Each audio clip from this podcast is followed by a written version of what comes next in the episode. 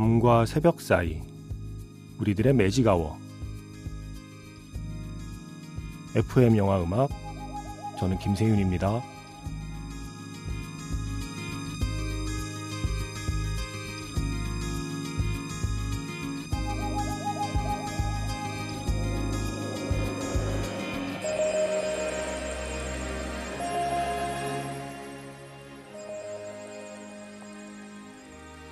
속닥속닥 영화 이야기 매직아워 스페셜 F로 함께하는 토요일입니다.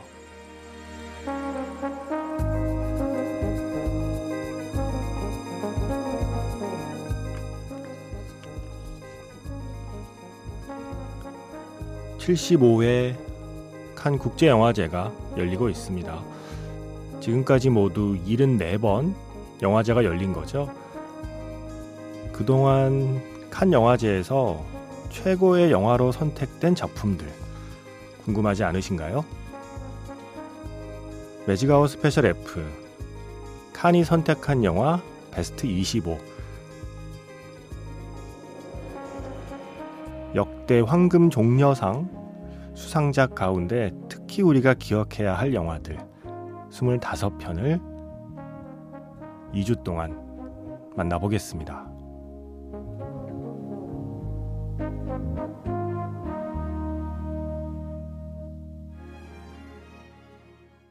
오월 이십일일 토요일 에프엠 영화 음악 시작하겠습니다. 저는 김세윤이고요. 오늘 첫 곡은요, 천구백사십구 년 작품입니다. 제삼의 사나이에서 메인 테마였습니다. 어, 영화 음악가는 안톤 카라스고요. 이분이 오스트리아 분인데 계속 연주하는 악기가 오스트리아의 전통 악기라고 해요. 치터라고 하는 악기의 연주자 겸 작곡가로 유명한 분이죠. 안톤 카라스의 음악이었습니다. 저희 어릴 때는 라디오에서 가끔 들었던 것 같아요. 시그널로 뭐 쓰인 프로그램도 있었던 것 같고요. 오랜만에 듣네요.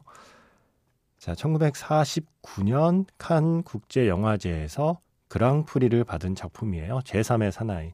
지금은 최고상이 황금종려상이죠. 그런데 이때만 해도 황금종려상이 만들어지기 전이라서 그랑프리라는 이름의 상이 최고의 상이었습니다.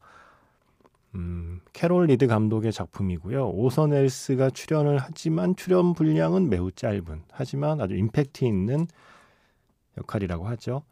무대는 이 차 세계대전이 끝난 뒤에 오스트리아 비엔나입니다. 여기에 미국인 소설가 홀리 마틴스가 친구 해리를 찾아오는데, 친구는 이미 교통사고로 죽은 다음이죠. 그런데 어쩌지 해서 사건이 진행되다가 나중에 죽은 줄 알았던 친구가 호련히 주인공 앞에 나타나면서 본격적인 이야기가 시작됩니다. 라고 써 있습니다. 이렇게 말씀드리는 이유는 저도 이 영화 못 봤어요. 모르겠어요. 어릴 때 티비, 뭐 명화극장 이런 데서 해준 것 같기도 한데 처음부터 끝까지 본 기억이 없어요. 저는 대신 이 제삼의 사나이라는 영화는 워낙 유명한 영화니까 클립들은 몇 개를 찾아서 보았는데 처음부터 끝까지 영화를 보지는 못했습니다. 제가 좀 고전 영화에 약하잖아요. 제가 좀 늦바람이 든 영화 애호가이기 때문에 예전 고전 영화를 일부러 막 찾아보는 스타일은 아니거든요. 그래서 오늘 제가 소개해드리는 영화들은 저도 사실 못 본 영화들이 꽤 됩니다. 그런데 자료 준비하면서 어, 이거 보고 싶다라는 생각이 드는 작품들이 상당히 많더라고요. 아, 조금 부끄러운 고백이지만 고전에 약한 제가 여러분과 함께 배워가는 마음으로 오늘 한 시간 함께 하겠습니다. 음, 매직아웃 스페셜 F 칸 국제영화제가 선택한 영화 베스트 이십오. 이게 영국의 주로 예술영화를 많이 트는 극장체인, 영국의 아트하우스 극장체인 커즌이라는 곳에서 이천이십일 년 칠월에 그 홈페이지에 발표한 리스트예요. 이십오 편. 시대순으로 쭉 좀 거슬러 올라오고 있거든요. 그래서 좀 보기에 편하더라고요. 이천이십일 년 칠월에 발표한 리스트니까 지난해 칸 영화제 결과까지 포함하는 가장 최신의 따끈따끈한 리스트죠.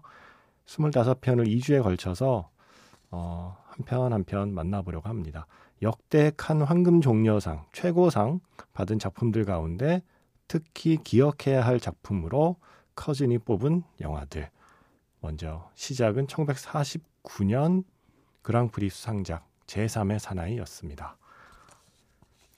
문자번호 샵 팔천 번이고요. 짧게 보내시면 오십 원, 길게 보내시면 백 원의 추가 정보 이용료가 붙습니다. 스마트 라디오 미니와 미니 어플은 무료이고요. 엠비씨 홈페이지 라디오에 에프엠 영화음악 페이지로 들어와서 글을 남기시거나 아니면 카카오톡 채널 에프엠 영화음악으로 사연과 신청곡을 보내주시면 됩니다.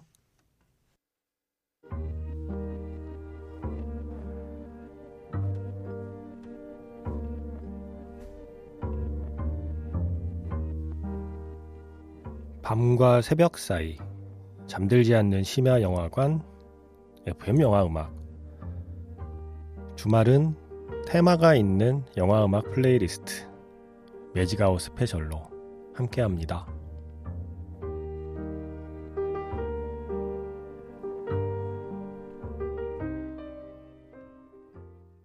라돌체 비타 달콤한 인생이라는 영화죠. 김지훈 감독이 만든 한국 영화 아니고요. 천구백육십 년 페데리코 펠리니 감독의 영화입니다. 달콤한 인생에서 라돌체 비타 피날레 사운드 트랙이었습니다. 니노 로타의 음악이죠. 어, 천구백육십 년에 이탈리아 영화 두 편이 칸 국제영화제 경쟁 부문에 올랐습니다. 미켈란젤로 안토니오니 감독의 정사라는 아주 유명한 영화고요. 또 한 편이 바로 페데리코 펠리니의 달콤한 인생이었죠. 황금종려상을 받은 건 바로 이 영화 달콤한 인생이었습니다. 작품 해설은 이렇게 되어 있습니다. 거대한 예수상을 줄에 매달아 로마 하늘 위로 날아가는 헬리콥터로 시작하는 영화 달콤한 인생은 신이 사라진 시대에 인간의 구원은 어디에 있는가를 묻는 영화이다 라고 되어 있네요. 어, 퇴폐한 현대인 그리고 추악한 매스미디어를 보여줌으로써 전혀 달콤하지 않은 인생을 화면에 담아낸 달콤한 인생이라는 평론가들의 평이 있습니다. 천구백육십 년 칸 영화제 황금종려상이네요. 아, 여기 나온 그 오프닝 클립을 제가 봤군요. 그 헬리콥터. 제가 예전 고전 영화들은 유명한 장면들만 클립으로 찾아본 것 같아요. 달콤한 인생.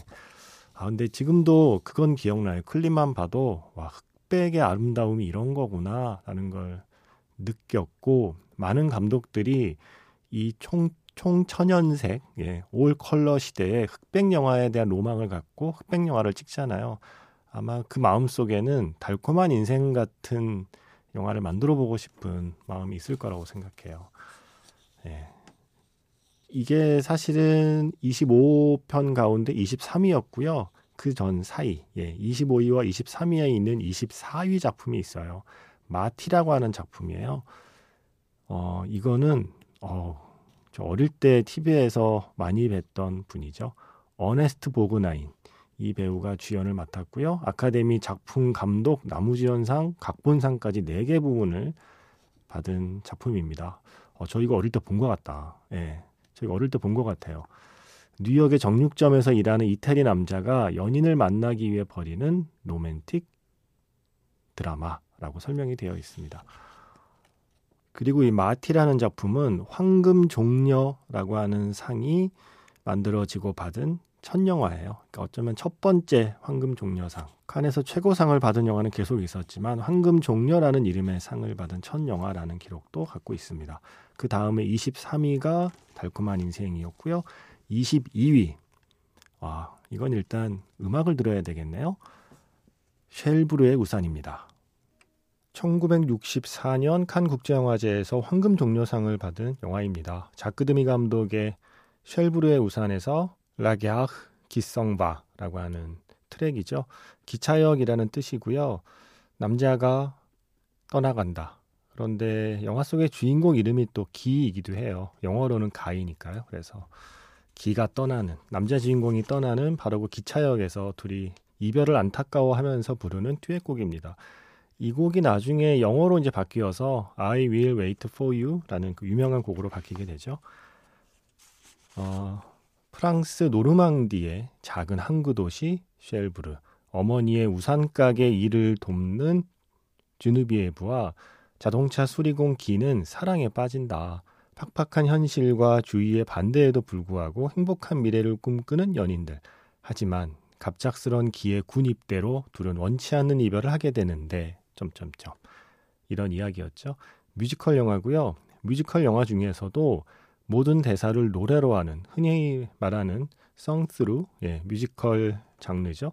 당시만 해도 이게 너무나 파격적인 설정이라서 반대가 많았대요. 뭐 투자자도 안 나타나고, 그래서 자크드미 감독 그리고 미셸 르그랑 음악 감독이 이 두 친구가 일 년 동안 예산 구하러 다니느라고 아주 힘들었다고 합니다. 우여곡절 끝에 드디어 제작에 들어가고 이 영화는 엄청난 히트를 하게 되죠. 심지어 칸느에서 황금 종려까지 받았잖아요.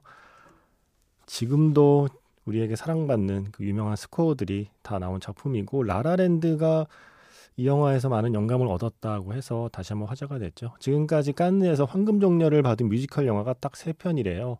올 댓 재즈라는 영화, 그리고 어둠 속의 댄서, 그리고 바로 이 영화 쉘부르의 우산, 천구백육십사 년 작품입니다. 노래도 노래인데 저는 이 영화 하면 그 색깔, 어, 정말 올 컬러의 그 눈부신 그 화려한 색깔로도 저는 기억되는 영화입니다. 쉘부르의 우산. 자, 이제 천구백육십칠 년에 황금종려상을 받은 영화는 뭘까요? 블로우업이라는 영화예요. 이게 국내 제목은 욕망으로 번역이 되거든요. 아까 잠시 말씀드린 이탈리아 감독 미켈란젤로 안토니오니, 뭐 오십 년대, 육십 년대 이때 이탈리아를 대표하는 감독이었고 유럽을 대표하는 감독이기도 했죠. 이 미켈란젤로 안토니오니 감독의 욕망이 상을 받았습니다. 음, 이 작품은 일단 포스터가 너무 유명해서 저도 기억하는 작품이고요. 이게 사진작가가 주인공이잖아요. 그리고 우연히 목격하게 된 어떤 살인사건에 대한 이야기이고, 추리 소설과 같은 구조를 갖고 있고 스릴러이기도 하고요. 그러면서 육십 년대 유럽의 공기를 담고 있는 작품이다 라는 평가를 받고 있어요. 그리고 또 음악 좋아하는 분은 깜짝 선물이 있습니다. 제프 벡하고 지미 페이지가 영화에 나옵니다. 야드버즈 아시죠? 그 밴드가 잠깐 출연하거든요. 그래서 제프 벡과 지미 페이지도 스쳐가는 영화 블로우업, 욕망이 육십칠 년 상을 받았고요. 자, 육십팔 년에는 영화제가 열리지 않았습니다. 그 유명한 육십팔 혁명의 파도 속에서 어, 칸 영화제가 일종의 보이콧이 선언이 되고, 그래서 많은 영화인들이 영화제 자체를 거부하게 되죠. 그리고 일 년 뒤 천구백육십구 년에 열린 영화제에서 황금종려상을 받은 작품은 아이에프라고 하는 작품이에요. 아이에프. 이게 영국 영화인데요. 음, 바로 그 한 해 전 천구백육십팔 년 흔히 말하는 육십팔 혁명, 그 격동의 시기, 혁명의 시기, 그때의 공기를 담고 있는 작품이에요. 내용이 영국의 사립학교 기숙사, 모든 게 군대식의 규율에 따르는 그 사립학교에 다니는 반항적인 이 주인공이 참다 못해서 두 친구와 함께 전쟁을 일으킨대요. 개교기념일에 지붕 위로 올라가서 기관총을 쏘고, 그러자 군인 출신의 교장은 그들을 향해 발포를 명령하는 이런 영화입니다. 천구백육십팔 년, 소위 말하는 육십팔 혁명의 여파로 영화제를 열지 못한 영화인들이 그 이듬해 황금종려상에 상징적으로 이 영화를 선택을 한 거죠. 아, 저 못 봤습니다. 예, 말만 들었습니다. 아이에프. 천구백육십구 년 작품이고요. 자, 십구 위 역대 황금종려상, 최고의 황금종려상 수상작 이십오 편 중에 십구 위를 차지한 영화. 유럽의 육십 년대의 기운을 담은 영화들 욕망하고 이프가 상을 받았다면, 이제 칠십 년대에 들어서면 미국의 칠십 년대의 기운을 담은 영화들이 칸의 선택을 받아요.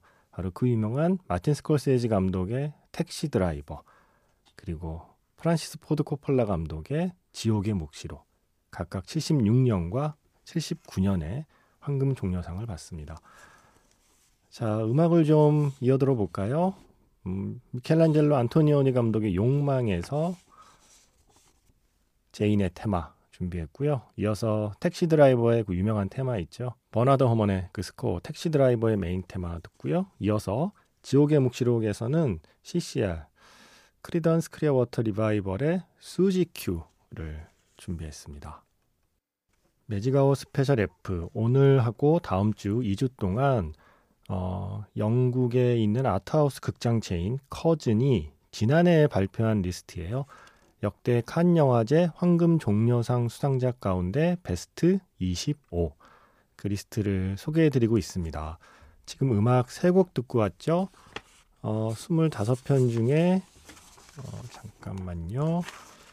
아이고, 예, 이십오 편 중에 이십일 위를 차지한 블로우업, 미켈란젤로 안토니오니 감독의 블로우업 욕망에서 허비 행콕의 스코어였어요. 제인의 테마 먼저 들었고요.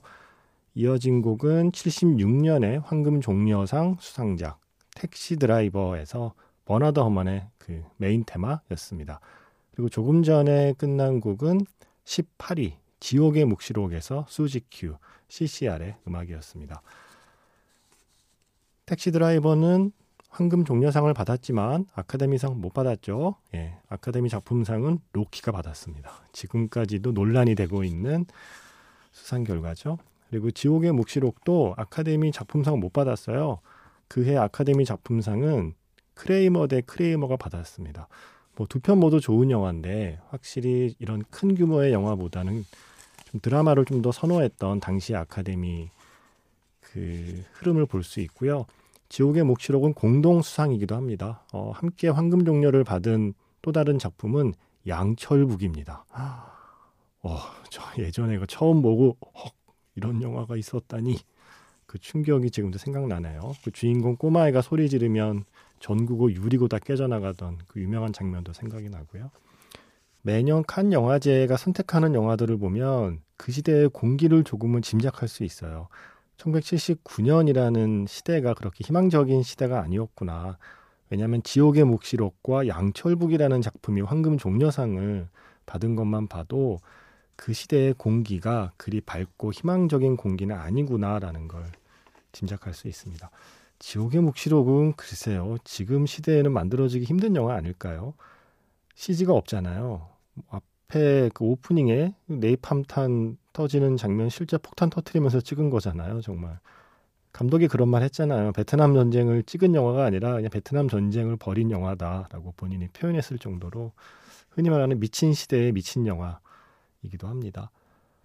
음, 이게 당시에 상 받을 당시에는 백오십삼 분 러닝타임이었는데 이천일 년에 지옥의 묵시록 리덕스를 다시 내놓죠. 이백이 분의 러닝타임으로 다시 편집을 해서 이천일 년 칸 영화제에서 특별 상영되기도 했습니다. 자, 십칠 위, 이십오 편 중에 십칠 위를 차지한 작품은 아 이거 저도 좋아하는 영화입니다. 천구백팔십사 년 작품이고요.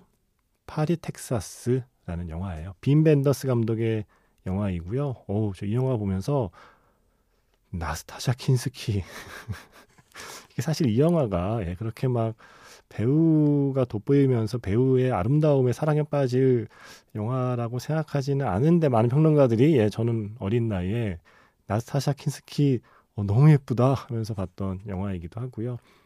나중에 바그다드 카페 나왔을 때 약간 파리 텍사스의 짝꿍 같은 느낌이 있었어요. 저는 아무래도 그 좀 황량한 그 사막의 느낌, 그 황량한 좀 벌판의 느낌 때문인가 봐요.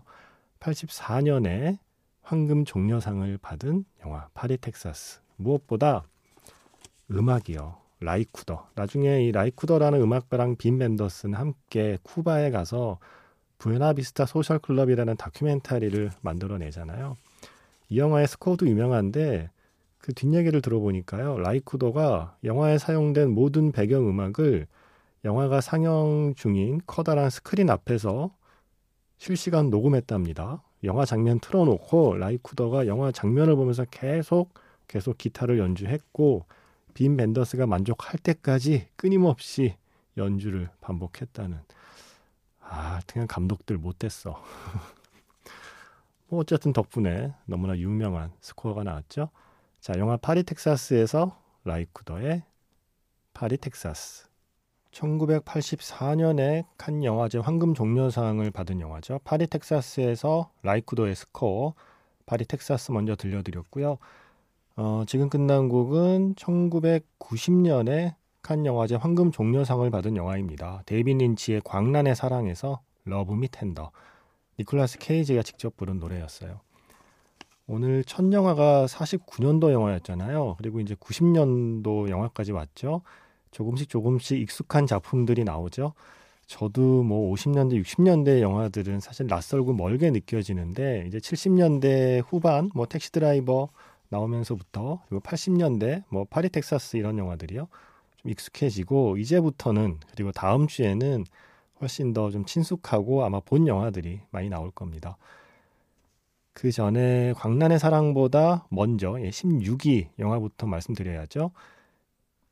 섹스 거짓말 그리고 비디오 테이프 상을 받았습니다. 팔십구 년도에요. 이 설명이 재밌어요. 이게 영국의 극장체인 커즌 홈페이지에서 이게 선정한 건데 이런 설명을 하고 있어요. 스파이크리는 기분이 나빴다. 왜냐하면 이해 팔십구 년도에 똑바로 살아라 라는 영화로 경쟁 부문에 진출했고 황금종려상의 유력한 후보였는데 상을 받은 건 하필이면 백인들의 뭐라 그럴까요? 별로 중요하지도 않은 이야기 같은 음, 내용을 담은 섹스 거짓말 그리고 비디오 테이프, 조금 한가해 보이는 이야기인 거죠. 스파이크리의 눈에는 이 영화가 황금종려를 가져가다니 스파이크리는 기분이 나빴다. 더 나쁜 건 자신의 영화가 이 Do the Right Thing이 아카데미 작품상 후보에 오르지 못했는데 작품상을 가져간 건 또 흑인을 전형적인 흑인의 캐릭터로 묘사한 드라이빙 미스 데이지가 상을 받았으니 여러모로 기분이 나쁜 시절이었다라는 설명을 하고 있네요. 스티븐 소더버그가 이 영화 만들 때 스물여섯 살이었죠. 그래서 화제가 됐고 혼자 연출, 각본, 녹음, 믹싱, 편집 다 했고 팔 일 만에 시나리오 썼고 등등의 화제가 됐던 어, 저 이거 팔십구 년 이 영화를 전 나중에 좀 봤는데 비디오 테이프로 봤어요. 섹스 거짓말 비디오 테이프를 비디오 테이프로 봤는데 어, 보면서 생각했어요. 아, 칸 영화제가 어, 나랑 늘 취향이 일치하는 건 아니구나. 이게 그렇게 대단한 영화인가? 라고 생각했던 기억이 납니다. 제가 뭐 영화 보는 눈이 높지 않아서 그랬나 봐요. 그리고 천구백구십 년 상을 받은 게 광란의 사랑이죠. 이런 설명을 하고 있네요. 사실 이 영화는 데이빗 린치의 베스트가 아니었다. 칸에서 처음 상영될 때 일부 관객은 야유를 하기도 했다. 광란의 사랑이 데이빗 린치의 최고작은 아닌데도 어쨌든 한 번은 받아야 될 사람이니까 이때 상을 준 것 같다라는 설명을 하고 있어요. 전 재밌었는데 광란의 사랑. 네, 역시 사람마다 보는 눈은 다르군요. 자, 매직아웃 스페셜 F. 음, 영국의 아트하우스 극장체인 커즌이 선정한 지난해에 선정한 역대 황금종려상 수상작 베스트 이십오. 오늘은 십사 위까지 설명드릴 수 있을 것 같습니다. 천구백구십삼 년에 황금종려상 수상한 영화죠. 피아노. 제인 캠피언 감독의 피아노. 여성 감독으로는 처음으로 받은 황금종려상이고 공동수상은 패왕별이였습니다. 아, 이해 라인업 좋았네요. 그리고 다시 여성 감독이 황금종려를 받기까지 바로 지난해 티탄으로 줄리아 디크루노 감독이 받기까지는 이십팔 년이 또 걸리게 되죠. 자, 피아노에서 더 세크리파이스 마이클 라이먼의 스코어 준비했습니다. 정예진 씨의 신청곡이기도 합니다. 저는 내일 매직아웃 스페셜 M으로 인사드릴게요. 지금까지 에프엠 영화음악 저는 김세윤이었습니다.